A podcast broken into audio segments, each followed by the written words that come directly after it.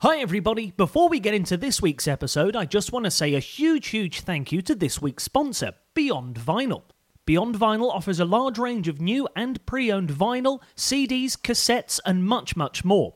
They've very kindly given us a 20% off code by using Calbert20. You'll be able to get 20% off your order. That's incredible, isn't it? So go to www.beyondvinyl.co.uk and use the code Calbert20 to get 20% off your order.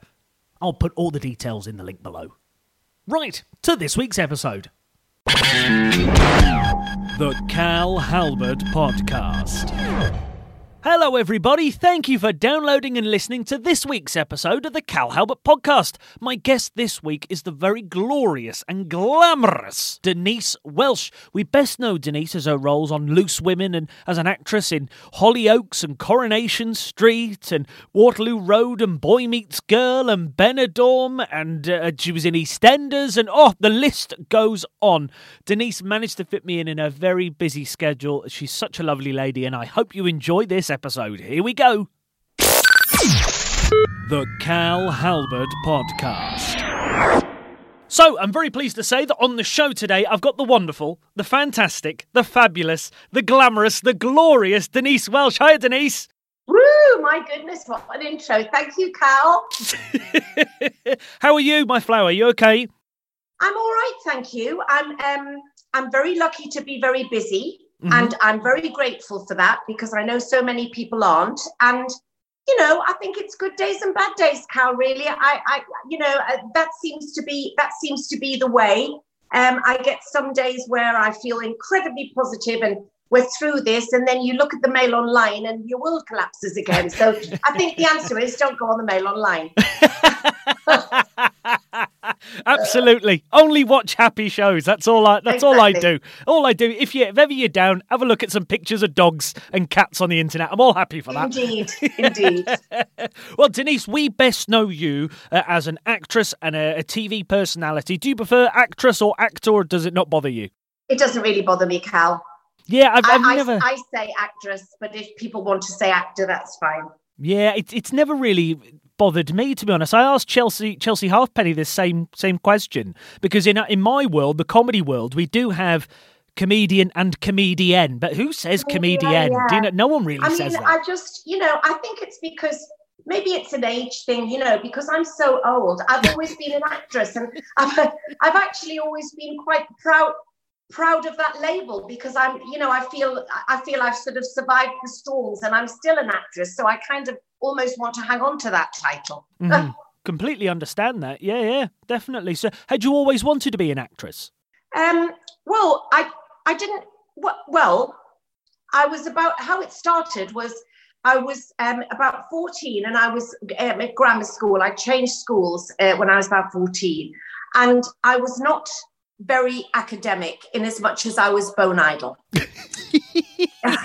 and I liked school. I loved the boys. I loved going to school and for the social aspect of it all.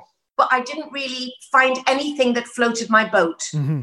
And then um, this is it, what was called Consett Grammar School at the time, that then became Blackfyne Secondary, and now is sadly no longer there. Yeah. Um, but um, I then my dra- then a drama teacher at the school, Terry Cudden, um, sadly no longer with us, said to me, um, Would I audition for Finian's Rainbow? Mm-hmm. And it wasn't like I'd had any aspirations to do that, but I did audition, I got the part, and it was almost like, and it sounds really corny, but it was almost like a light went on in my life. Yes. And suddenly I found something that not only I loved, but something that I could do well. Mm-hmm. So you you know so kind of from the age of fifth round about 15 16 i was very immersed in the school plays played the lead in the crucible. And when you haven't been patted on the back for anything at school and you suddenly get patted on the back it's a big feeling. Yeah absolutely. And um and but i still because the school i went to wasn't exactly a feeder school you know it wasn't an art school mm-hmm. i didn't really consider this as a profession yeah. So I applied to teacher training college thinking, well, I don't really know what else to do with drama. You know, I'll go to teacher training college. I won't need many A levels there.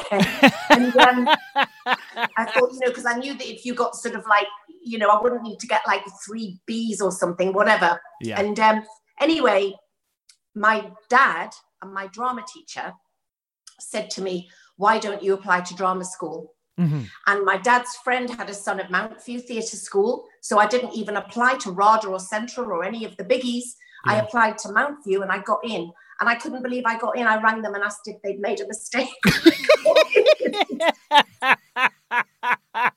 but um, the rest, as they say, is history. So I have my dad and my drama teacher, Terry, to thank for that because, you know, when I went to drama school, most of the, the parents had said to their kids, please don't be an actor, please be a teacher. yes. But I know that I that I made the right choice because um, I, I wouldn't have had the patience to be a teacher. I have the ultimate respect for them. Yes. But I think I, I, I think I chose the right profession for me. well, you did go method then, c- considering your roles in Waterloo Road as well. then. Well, So- indeed, and I think it was the role in Waterloo Road that, that really made me realise what a rubbish. I would have been as rubbish as Steph, the character I played.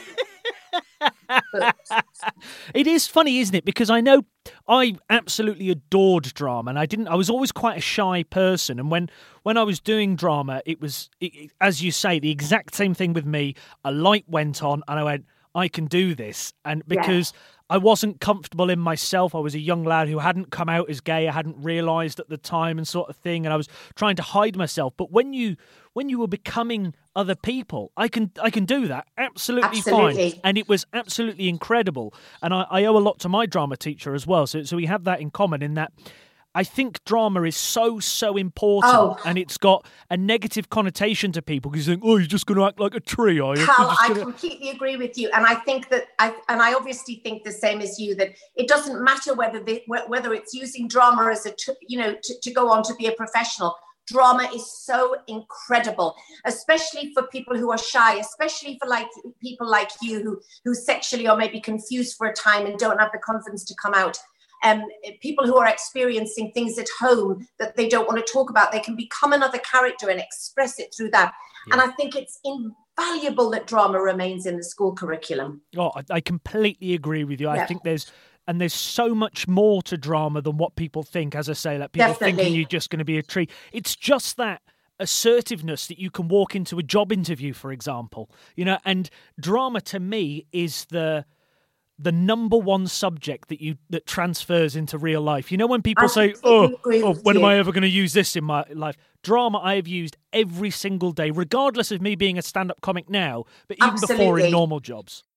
I com- I completely agree, and I think that you know this, and I think particularly when schools and colleges go back after this, you know, disastrous time that we've had, there is going to be people are going to need an outlet to express some really pent up, deep problems that that that, that have, have gone on. You know, this is a this is a mental health pandemic we're dealing with, not just a physical one. And I'm actually quite excited for the end of the pandemic, uh, the the coronavirus pandemic, to see what people have produced and worked on through this. And I, I'm so excited for theatres to reopen and things like that. Oh my god, I can't wait. And you know, my desire it's not it's not to be in the theater, it's not to perform in the theater again, much as that would be lovely, but it's to just go and sit in the theater.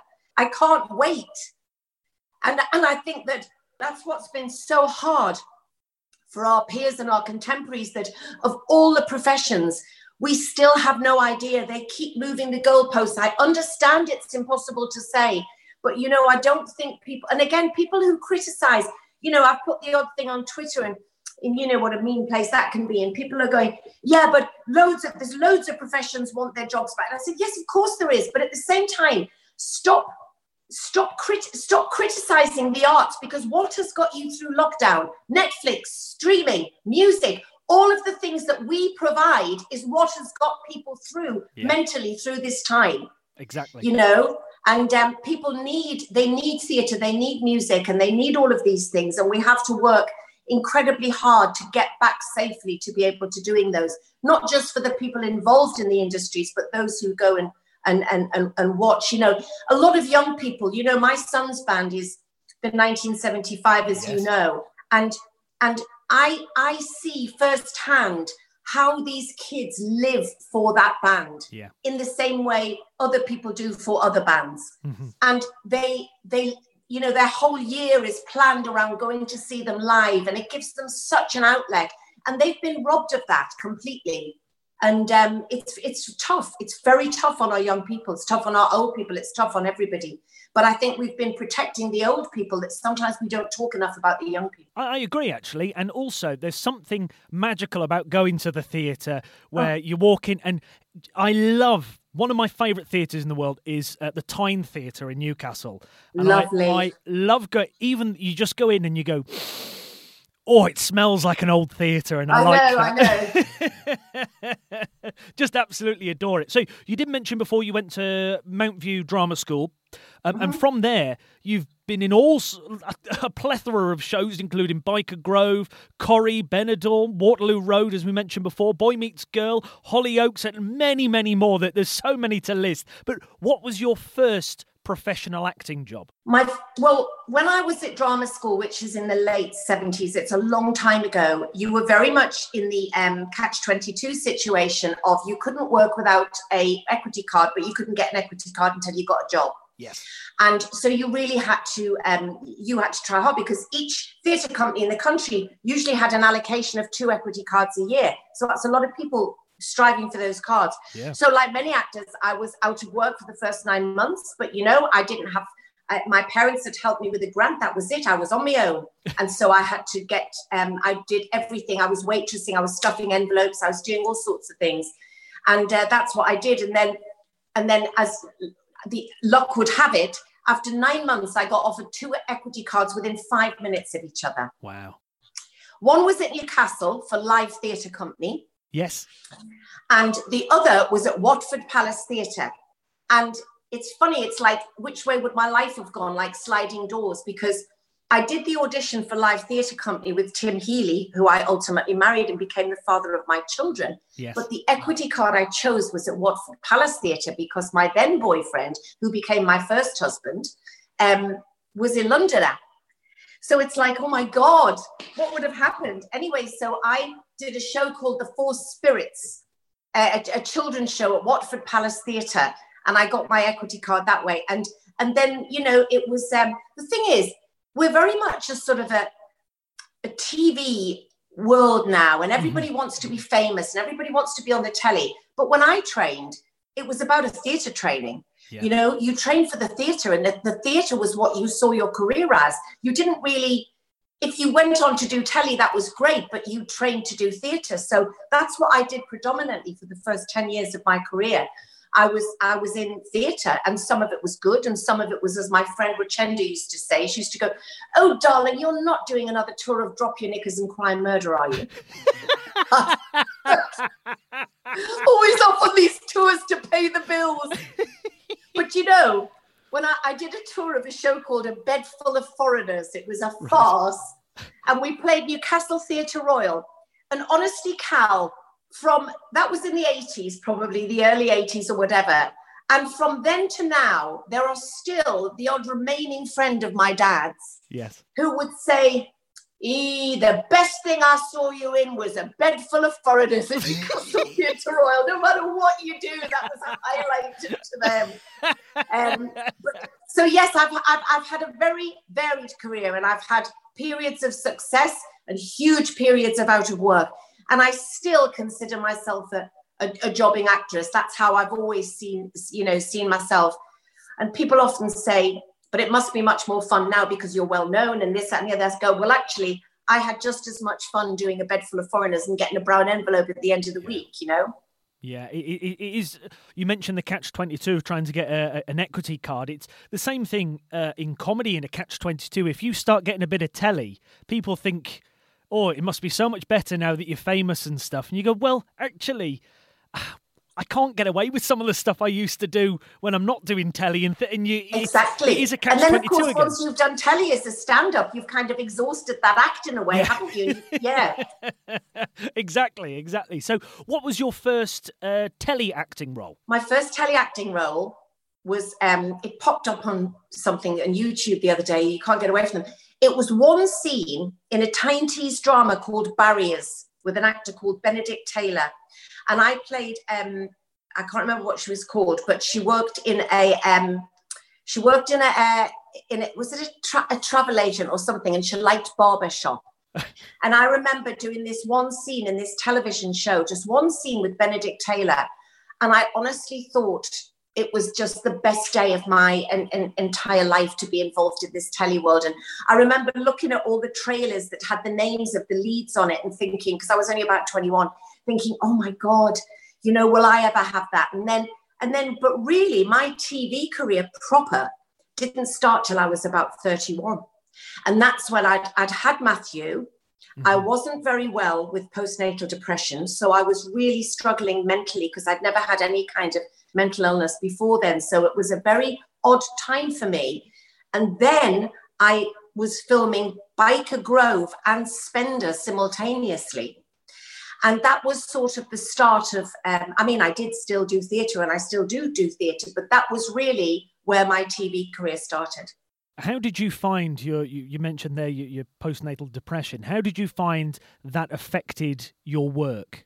oh, just affected everything. I mean, you know, I've talked for 30, Matthew's 32 in April. Um, I've talked, um, I've talked for, for 32 years about my mental illness. You yeah. know, unfortunately, mine started as postnatal depression, and and and it um, it opened up a tendon. You know, anybody listening to this who is pregnant or maybe is suffering from postnatal depression, you know, in most cases, you will make a complete recovery. In some, it can open up a tendency to this illness. And unfortunately, that's what happened to me. So at the time I was filming um, those early on, it was very, very um, difficult, especially because we've come a long way in 32 years. We still have an awful long way to go we talk about it more, but we still don't seem to have the solutions. And I've had these talks with companies I've worked for and said, it's all very well to say it's good to talk, yeah. but what happens when you do talk? Some bosses are still shutting people down. And it's like, it's good to say it's good to talk, but we don't really want to deal with it ourselves. Yeah. So, um, you know, a lot of uh, uh it, it, it was still, people kept saying to me, I don't know why you're talking about it. People will think you're mad. And I said, well, that's exactly why I'm going to talk about it. Because I had, you know, if it hadn't been for my family, understanding that what I had was a serious, debilitating, crippling, isolating, potentially terminal illness, mm-hmm. which is what major depressive disorder is, um, I would have had nowhere to turn to. And I can't say what would have happened. So it made me, it made me passionate about speaking out at every opportunity. So it was it was difficult, Cal. And you know, there were certain jobs that I didn't do, and it still influences job decisions I do to this day. Yes. Um, as to you know, I I prefer to do jobs where I can be at home. I'm doing Hollyoaks now. It would have made a big difference if I couldn't be at home because I am, um, you know, it, it, it I like to be surrounded by the people I love.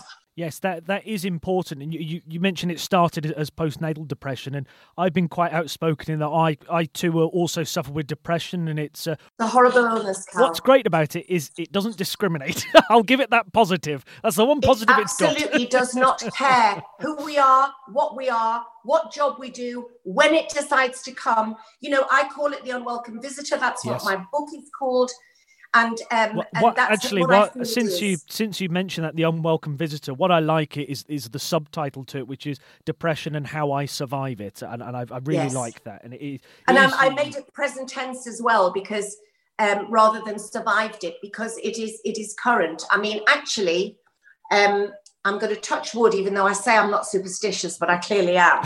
um, September 2019 was the last time I had an episode. So although 2020 has been a horrific year in many ways, ironically, it's been um, the first time that I've never had an episode for so long in all those years. So I feel quite lucky that I survived that year without being mentally ill. It is. Uh, it's an awful, awful illness, and what I often find is with.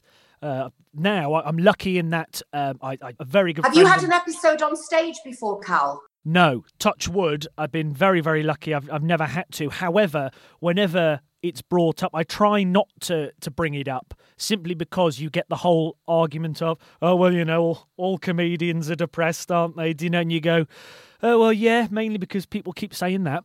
Uh, but yeah. you know, it's one of those things. But it is something that you you work with, and you have to keep on top of it. In the same way that yeah. if you've got a broken leg, you're not going to walk around with a broken leg. You're going to have yeah. to get it fixed, and you. Well, I would always, I would it. always say to everybody that you know, um, if, if, I was giving any advice to a younger person, I, I, was asked to write a letter to my younger self once for some publication. And I said, be kinder to yourself. The show doesn't always have to go on. And I think it's in our DNA as performers to think that the show must go on. But you know, sometimes, sometimes it doesn't have to. And I mean that literally and metaphorically as well, you know.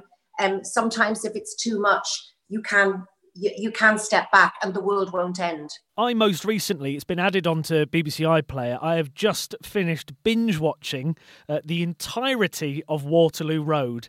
And you did? I binge from number one right to the end. I've watched wow. every single episode. I've just finished binge watching it. Uh, that's one positive of all the lockdown. I've had loads of time to do stuff like this. So My I goodness. have just finished watching all of Waterloo Road. And I'm not trying to fangirl now, but I must say you had you did such an exceptional job in your role as as Steph Haydock. oh, thank you, Cal. How did you how did you go about going? I know you mentioned before that you said you were going to train to be a teacher and things like that, but the, the thing with Waterloo Road is you, are not just teaching in a school. You teach you're teaching in the worst school of Waterloo Road. So how did how did that come about? Well, to be honest, the producer of that um, was Brian Park, who brought me into Coronation Street yes. in the um, late 90s. And um, I knew that he was doing this series, which was filmed in Rochdale, which is only about 45 minutes from me. And like I've said, love to get home if I can. I've also had great times being abroad, but you know, as you get a bit older and, and obviously whatever. I mean, I've, been, I've had great times working away from home as well, but it's like, anyway. So I sort of, so I kind of had said to him, you know, oh my God, you're doing this series. Is there nothing in it for me? And um, and he said, well, not really. He said, there's a, a, you know, there's this, this, this, and he said, there's a teacher um, who's going to be like a sort of a, a secondary character, but she's a very pointed faced sort of person. She, they had this, they had this preconceived idea of what this character Steph was going to be like. Anyway, they obviously couldn't cast her. Mm-hmm. And um, I don't mind being sloppy seconds. I'm not bothered. So, uh, so, so, he came to me and said, "Look, um, th- they're saying that they that they they're prepared to change tack on this character, but they just want to see you do it." Said, "Fine, I don't mind." People think that as you go higher up the ladder, you never have to audition. That's rubbish. Even the A-listers have to audition for things. Do you know what I mean? Yeah. So I auditioned and I got it. And Steph was, you know, a, a, and then a, a sort of not an also ran, but she was a secondary character. And then I think it was just that people loved to not they didn't love to hate Steph because she wasn't a character you could hate. She was a terrible teacher. Yeah. Um, but uh, they loved writing for her and the audience just loved her. And so gradually she became you know one of the one of one of the leads as the series progressed. And we had great fun doing that series. I mean it was a grim place to film. I mean grim. I i just remember even in the summer you would drive up to this area outside of rochdale and it was raining. Even if the rest of the world was bathed in sunshine it was pouring of rain in Kirkholt with sideways rain. And I was a smoker then, and we were always huddled in doorways having a tap. but there was such a great cast. And you know, obviously the common denominator is probably me, but so many of those of actors have gone on to great Hollywood stardom. Mm-hmm. My best friend, Chris Geere, who played Matt Wilding. Chris is now huge in America. He did a series called You're the Worst. Um, he did uh, Detective Pikachu um, with uh, Ryan Reynolds. He's, he's soaring over there. Jenna Coleman is currently stirring in the in the Serpent. Um, and then you've got um, Holly, well, she was Holly Grainger, Holliday Grainger, who's now a big star over there. Tom Payne, who played uh, Brett. Yeah. He was um, he was of course in The Walking Dead, and he's now in um, that uh, thing that's on um, Sky. Oh God, with Michael Sheen. Can't remember the name of it. Prodigal Son. He's in that. Then you've got Elyes Gabel, He's now the lead in Scorpion. Um, the list goes on. Phoebe Dynevor, who was in it, in it, for a short time, is my best friend Sally Dynevor's daughter. Phoebe's the lead in Bridgerton. Yes. Um, and so basically, it's all down to me. I told them all they know. and it all started in a in a rainy part of Rochdale. That's absolutely. I'm in Hollyoaks and they're in Hollywood. So there you go. well, at least you can get home from Hollyoaks. You can't get home exactly. from Hollywood. I can't even get to Hollywood, let alone back. you mentioned that uh, Steph, you see, she's not a, a, a character that you'd love to hate, but a character that everybody did love to hate that was only supposed to be a, a short term uh, was uh, Natalie in Corrie. You became the, the landlady of, of the Rovers. Um, how did that come about? You said that you were cast by the same people. Um, yeah. How did how I'd did that come wanted to be in Corrie. Every actor and actress wanted to be in Corrie. Everybody did even if they said they didn't, they did. Yeah. Everybody, you know, even really famous people wanted to come and do a cameo scene in the Rovers, you know, and Cliff Richard did, and Derek Jacobi did, and Michael Crawford did, and all these different people. But I'd always loved Coronation Street, and um, and so um, when this audition came along, um, I remember walking into um, the foyer at what was the old Granada and seeing some really well-known faces and yeah. thinking, oh, I, ain't got a cat in hell's chance here. And um, so I was about, how old was I? 37, 36, 37, something like that. Anyway, I went in to see the producer, Brian Park, the one I just mentioned, who I didn't know at the time, yes. and Judi Hayfield, the casting director. And, you know, sometimes in an audition, you just get a vibe. And they explained that this character was called Natalie Horrocks and that she would be a short term character because she would be coming in to break up the Webster family. Mm-hmm. I wasn't allowed to say anything, but they said, you know, she breaks up the Websters. And I went, the Websters? And they said, yep. And Brian had decided that he, he, he apparently that he'd gone in on, and said, who is the happiest family that would never break up? And they went, the Websters. He went, break them up. Um, wow. And um, and so I I remember I remember driving past the Metro Centre. Um, and um, I, there wouldn't have been mobiles, so the, the, but there's some memory of me driving past the Metro Centre, stopping, ringing home, and hearing that I had um, 17 episodes of Coronation Street as Natalie. Wow. And when I phoned my parents, it was there is no phone call that made them more happier in life than, apart from saying that my child was born than me getting coronation street there's no greater pinnacle yes. even a bed full of foreigners and, uh, and um, and so you know but it was also the most daunting first day first week first month of any job that i'd ever gone into mm-hmm. honestly it was when you have grown up watching something you know and even when i was young enough to not watch coronation street that it was always on. The theme yeah. tune is just is just in your pores and in your life and everything about it is is there. And then you walk in a room and there's vera and jack and betty hot pot betty and kevin and sally. And it's a bit mind-blowing because you've got to remember at the time there were 25 million people every episode watching that show. Yeah. We didn't have all the Sky channels. We didn't have the Discovery Channel and all these different, we just didn't have them. We had our four channels and that was it. Exactly. And and you're trying not to call people by their character name and you can't and it, I mean honestly. And it was unbelievable. It but then what happened was I never ever thought about staying long term because to me, there was no way that that character could stay because she was going to have an affair with Kevin and then Kevin would get back with Sally and Natalie would be out. But the writing at the time was so brilliant. Corrie had had a bit of a slump. So I think there was a desperate need for some lifeblood. Yes. Because soaps do this all the time. of know? Of course, yeah, yeah. And um, and basically, she was the bitch from hell mm. that you love to hate. And it became a, a huge storyline. I mean, no, no actor could have had a better storyline than, than, than, that. It was huge. It was front page news. And um, it was also novel because I was I was a little bit known from things like Soldier Soldier and stuff like that. And it was the first time Coronation Street had had anybody known in before. Yes. So the press went huge on it. And I felt a pressure, I have to say. I mean, I did I did feel a pressure.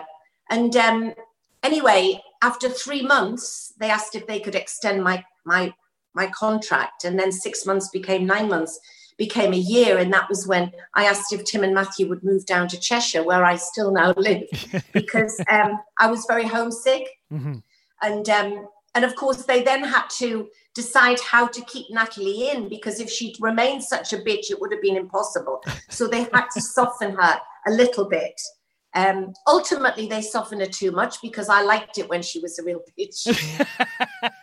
you must, but the thing is, though, to go on a show like uh, Coronation Street, as you say, 25 million people watching an episode, and you were so hated, you must have got grief in the street from people. It's funny, you know, it's funny because I was expecting it, and I remember Johnny Briggs, who played Mike Baldwin, saying, you know, you want to be careful, you know, because people take this really seriously. I mean, listen, I knew how seriously they took it. Yeah. I mean, the letters were written to your character, you know, it was the days before the, you know, internet and computers and stuff, really, where they were in their infancy. So it was all, that everything was handwritten letters that you had in your pigeonhole and everything. And these people took it seriously you know they they sent you um they sent you gifts for your character's birthday they sent you baby clothes if you you know it was it was all, all like that and um and yet there was something about natalie that when i was out people would go it is you isn't it and i'd go mm, and they'd go I know I should hate you, but I don't. Go on, girl, like this.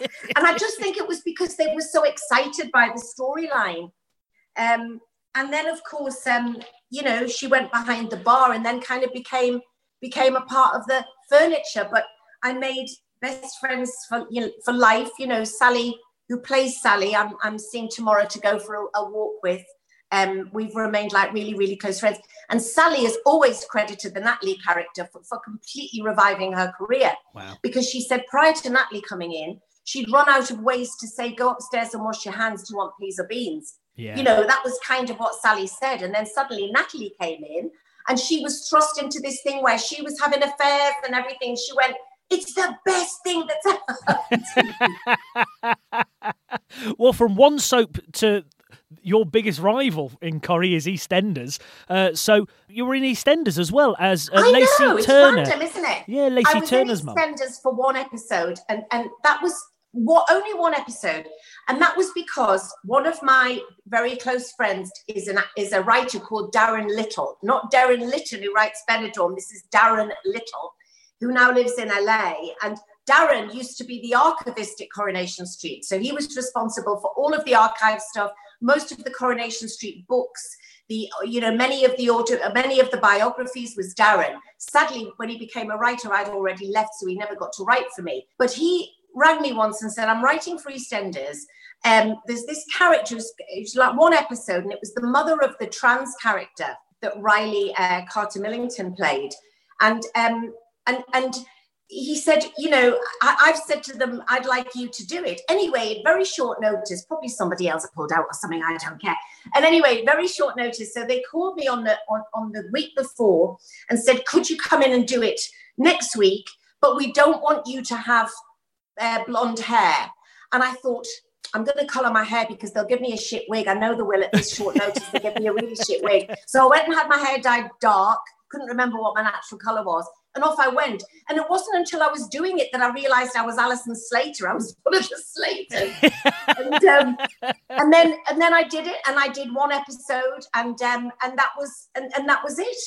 And I went from being Coronation Street actress to EastEnders actress after just one episode. was there any moment where you were, obviously you've got the cobbles and then you got the square, but was there any moment while you're on the square thinking, "Oh, I shouldn't be here. I'm I'm uh, I'm behind enemy lines here." Well, was any I mean, of that? I kind of feel like that a little bit. Um, it was it was very it was very bizarre because it was because it was a one off. Oh, that's right. And I also acquired when I was filming. I acquired this stomach bug. And, and I was and I could feel this stomach bug happening when I was filming. And you know when you have a stomach bug and you start going all hot, and it was almost like I, I thought, my God, I'm I'm delusional. I'm I'm in Albert Square. What's going on? What's going? On? Not only are you are you an actress, you're also a presenter as well. Uh, we know you best as a presenter Yeah. on Loose Women. Uh, you've been on Loose Women for was it 2002? Was your first episode? something like that. I mean, I because the thing about loose women is when I first started doing it, it was very much not part of the schedules as such. So it would be on for like six weeks at a time, and then it would be off the air for maybe four months, and then it would pop back on for three months, and then 60 minute makeover would knock us down to half hour shows. And I was a very sort of now and again pre- presenter. I don't even remember how I went from being a guest to being a presenter. I don't remember. It's like one day I was just on loose women, and I'm sure that's because I used to drink. But anyway, I can't remember a lot of things. but, but anyway, yes, it's been a long, long time. And then, of course, probably about, oh, I would say 12, 13 years ago, it became very much part of the schedules. Mm-hmm. You know, it's now it's now there with this morning and GMB and all these yeah, different it, things. It's the standard now, isn't it? It's GMB, Lorraine this morning, loose women. That's, That's just it. how it goes. And it's been it's been fantastic for me. You know, I'm very, very lucky that I have managed to maintain the two tiers to my career because this is a country that sometimes, well, you know, that isn't sometimes very accepting of people being, you know, p- people doing different things. In America, they're much more understanding. Yeah. You know, like Jamie Foxx who's a huge movie star, also has a sitcom over there and also is a game show presenter. Bradley Walsh does it very well. He manages, but really, there's not many people who are presenters and, and, and actors. So um, it's it, it, has been it's been great. And um, now doing Hollyoaks, they um, they they have a great relationship with uh, with Loose Women um, because of Kelle Bryan doing it as well. So I'm still able to do I'm still able to do both. My my agent's just trying to constantly juggle the dates with them. Um, and that, you know, she says that she's sure that when Hollyoaks pick up the phone, they go, "What?" am I re- am I right in thinking her, her Majesty the Queen likes watching Loose Women? Yes, she does. She likes watching Loose Women, you know, like Loose Women and Coronation Street. Oh, there you go. See, there you go. fans, fans of from royalty. That's what it is. Of course. Uh, with Loose Women, you've also been on uh, Dancing on Ice, and you were the winner of Celebrity Big Brother as well. Yes, a hollow victory, but never mind. Tell me, hated uh, it. Hated you hated Big Brother. Hated every minute of it. That's not true. I hated every minute after the first four days of it. Yeah. What do you yeah. think it was? The, the um, novelty wore off, and no. It, well, yeah, you know there there are some people who you talked about. I love it as a viewer. Don't get me wrong. Yeah. Um, the celebrity version, uh, any anyway. But um, there are some friends of mine who've done Celebrity Big Brother and had an absolute ball. Mm-hmm. It depends what state of mind you're in when you go into it, and it depends who's in there with you. Yes. And it just wasn't good for me. My, my state of mind wasn't good. I I was. You, people can't push you into anything, but my family didn't want me to do it. My then manager wanted me to do it. Um, it's a lot of money. Yeah, it's a lot of money for th- for what I thought was. I know it was a, a three and a half weeks, but being the older person, I thought well, I'll be in and I'll be the first out, so I'll get my money and you know. Yeah. Um. So it's it, and I've never been great with money, so it, so it was a lot of money. But um, I, I on hindsight, people say, "Have you got any regrets?" And I go, "Yeah, I wish I'd never done Big Brother. It just was a very lonely time for me.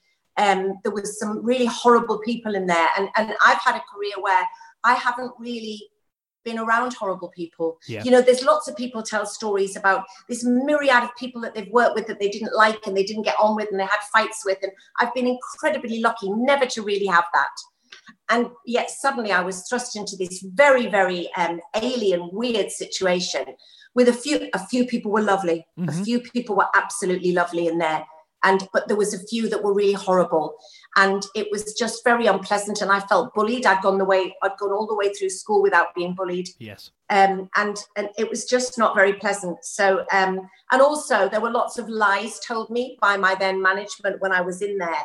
Um, and so it caused a lot of trouble for me when i came out. So it was just it was you know I, I won it, but I'm sure it was just a sympathy vote. I've always looked at these the, the reality shows and thought I don't think I'd want to do Big Brother or uh, but as you say, it's a lot of money. Everyone's got a price and things like it's that. It's a lot of money, and you know it is a lot of money. And also, like I say, Carol McGiffin, my mate, went in it. And she had an absolute ball. You yeah. talked to Martin Kemp, who was in it. He had an absolute ball. Yeah. I think as well, some people who went into the summer show you know you can sunbathe outside and when yep. we went in it was rainy and horrible. But but um it was just yeah it, it just it just wasn't um but you know i did it. I stayed. I didn't leave. Yep absolutely. And that was that was kind of something. Dancing on ice was a different ball game that was well, I think, that was great. I think i'd do something like dancing on ice or, or strictly yeah. or something because it's learning a new skill that i would never yeah. ever go for. And exactly. you, you i mean any? i got taught to skate by Torvill and Dean yeah. and Matt Evers. I mean, you know, that's something to tell the grandchildren. Do you know Who? what I mean? They're nobodies, I mean, them. Who?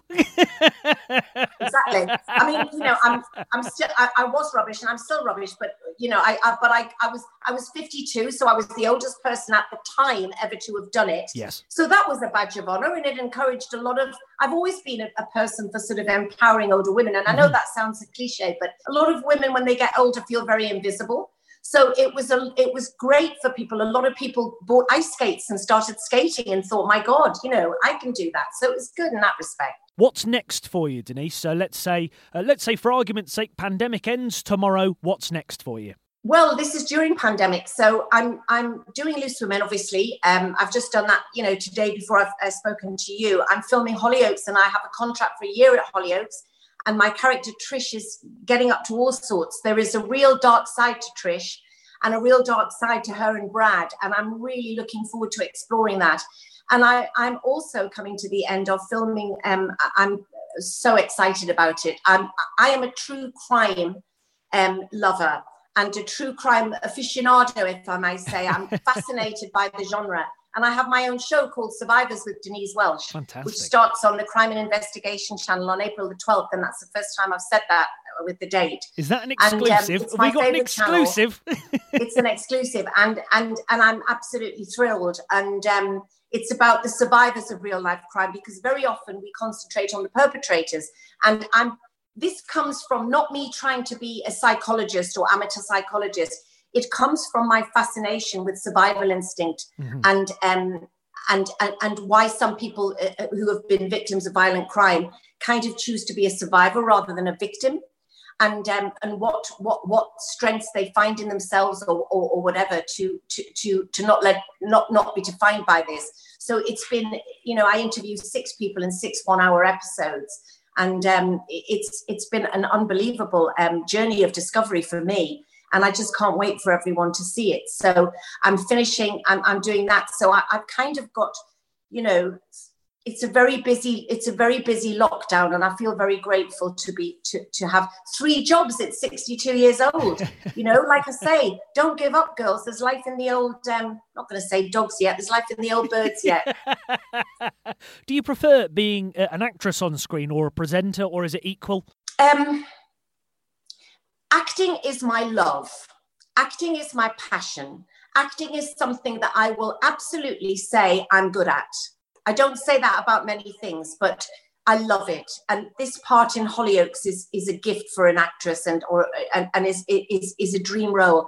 And I am because certainly the last couple of years has been very much presenting, and prior to that, you know, acting, but it was on tour, not on television. So I'm really, really loving what I'm doing. But as I say, with, with if the project is right, then pre- presenting, I'm very comfortable ignoring the camera and I'm very comfortable talking to the camera. Yes. And some people aren't. Some people choose their field and they, they- and that's what they like to do. So I so I'm just very lucky that I can that I can do both. I've got one final question for you, Denise. Who of your celebrity showbiz friends would you like to see on this podcast? Oh my goodness me. Who would I like to see on this podcast? Oh my goodness. I think, well, I think you'd have a right laugh with Carol McGiffin Okay. if you got her on because she's nothing if not controversial. I mean, I'm I think you'd have a great chat with Nikki Sanderson who plays my who plays my daughter. I think you'd have a great chat with Leigh Francis, who is Keith Lemon yes. um, Tamsin Outhwaite, Kate Thornton. I'm going through them all. List of celebrity friends. I'll give you their numbers. thank you very much indeed, Denise. And thank you so much for coming onto the Cal Halbert podcast. Oh, Cal, it's so lovely to see you. And I and also, you know, you are such a special talent, and I can't wait to see you live again. Oh, That's very kind of you. Thank you very much. Thank you. See you soon. The Cal Halbert Podcast. And there we go, my friends. That was my chat with the fabulous Denise Welch. I hope you enjoyed it. And if you did, please, please give it a nice big share with all your friends and family and subscribe so you never miss a future episode. If you can, please give us five stars. That really helps us out. And I will see you next week With uh, I nearly, uh, my teeth nearly fell out then. Not that I wear fake teeth, but you know when you go, you need to put your when people go, oh, I need to put my teeth in. Uh, anyway, I got a bit tongue tied. All right, join us next week. I'm, I'm trying to go monotone now, so we definitely uh, join us next week so you don't. Oh, I've, I've gone wrong. Right. Well, see you next time. Ta-da! The Cal Halbert Podcast. You've been listening to a Calbert Media production.